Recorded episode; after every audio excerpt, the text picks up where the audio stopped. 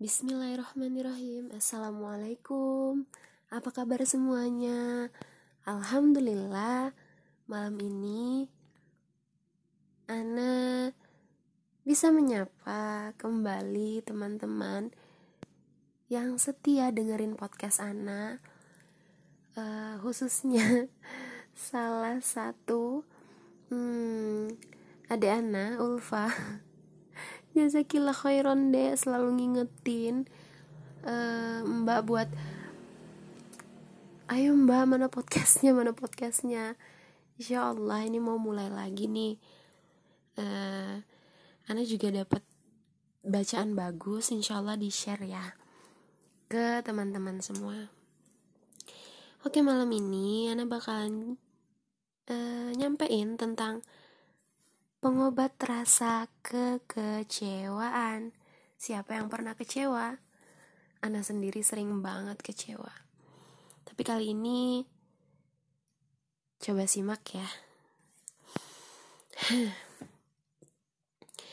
Ketika Anda mengharapkan sesuatu, tetapi ternyata sesuatu yang Anda harapkan itu tidak terwujud atau tidak Anda dapatkan, tentu hati Anda sangat kecewa.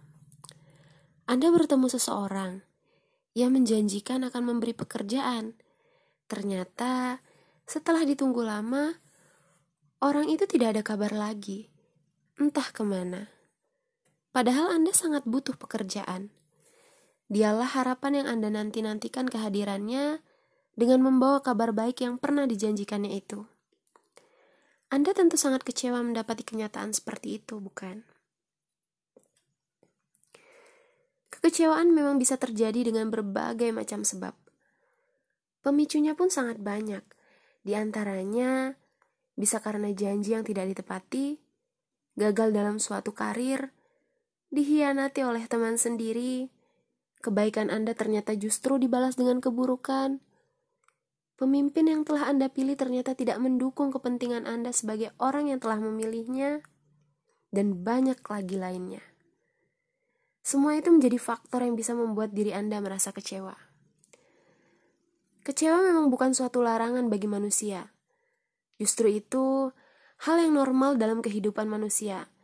Namun alangkah baiknya bila kecewa ini bisa Anda menjadi sesuatu yang lebih positif. Sehingga Anda tidak terus-terusan berlarut dalam kekecewaan yang menuntut hati Anda sakit, gelisah, bahkan sampai rasa dendam Dampak negatif seperti itu yang perlu disikapi untuk dicari solusinya. Oke, memang kecewa termasuk sesuatu yang tidak baik apabila salah dalam menyikapinya. Walaupun kecewa merupakan sikap manusia yang alamiah. Tentu tidak ada orang yang dihianati oleh temannya sendiri lantas tidak merasa kecewa hatinya. Tentu sangat kecewa. Atau rakyat yang telah memilih pemimpinnya dalam pemilihan umum Ternyata kepentingannya tidak dilayani, justru nampak diabaikan aspirasinya. Mengetahui itu, tentu saja hasilnya adalah kekecewaan bagi rakyat yang telah memilihnya. Itu wajar, tapi yang berbahaya, kekecewaan ini dilampiaskan pada hal-hal yang salah atau hal-hal yang sifatnya negatif.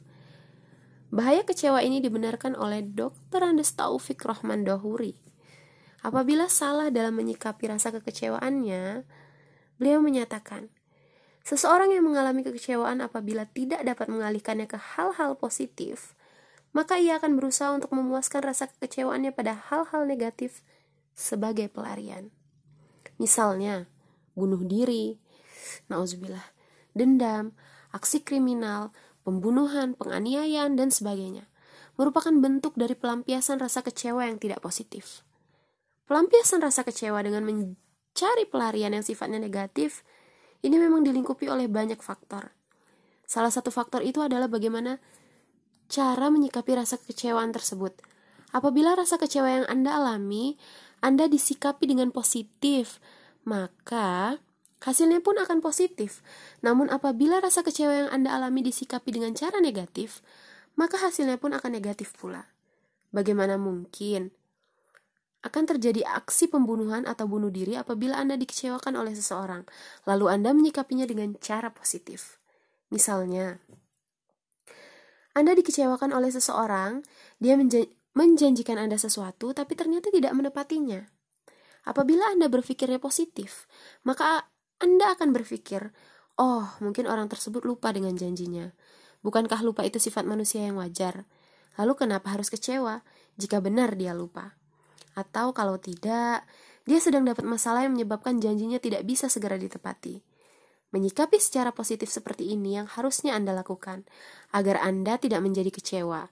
Bisa juga pengalaman kecewa ini Anda jadikan sebagai pelajaran berharga dalam hidup untuk tidak melakukan hal serupa pada orang lain. Orang dikecewakan tentu hatinya sakit, Apabila Anda saja merasa sakit, apabila dikecewakan oleh orang lain, maka jangan sampai Anda mengecewakan orang lain. Bukan lantas rasa kecewa itu Anda lampiaskan pada orang lain. Sikap seperti itu justru menjadi dendam hasilnya. Padahal dendam membutuhkan pelampiasan. Hasilnya, aksi balas dendam ini tidak akan membuat kecewa Anda akan menjadi lebih baik.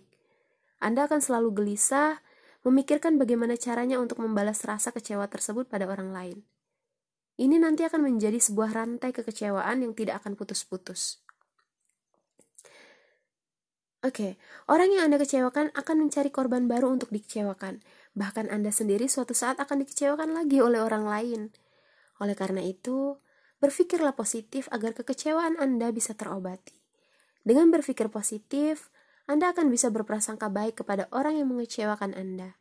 Hati Anda pun akan merasa tenang dan tentram, menjalani kehidupan yang berlika-liku ini. Meskipun kenyataannya memang berbeda dari yang, Anda pikirkan. Yang jelas, ketenangan dan ketentraman hati akan lebih Anda dapat daripada berpikir negatif setelah Anda dikecewakan oleh orang lain.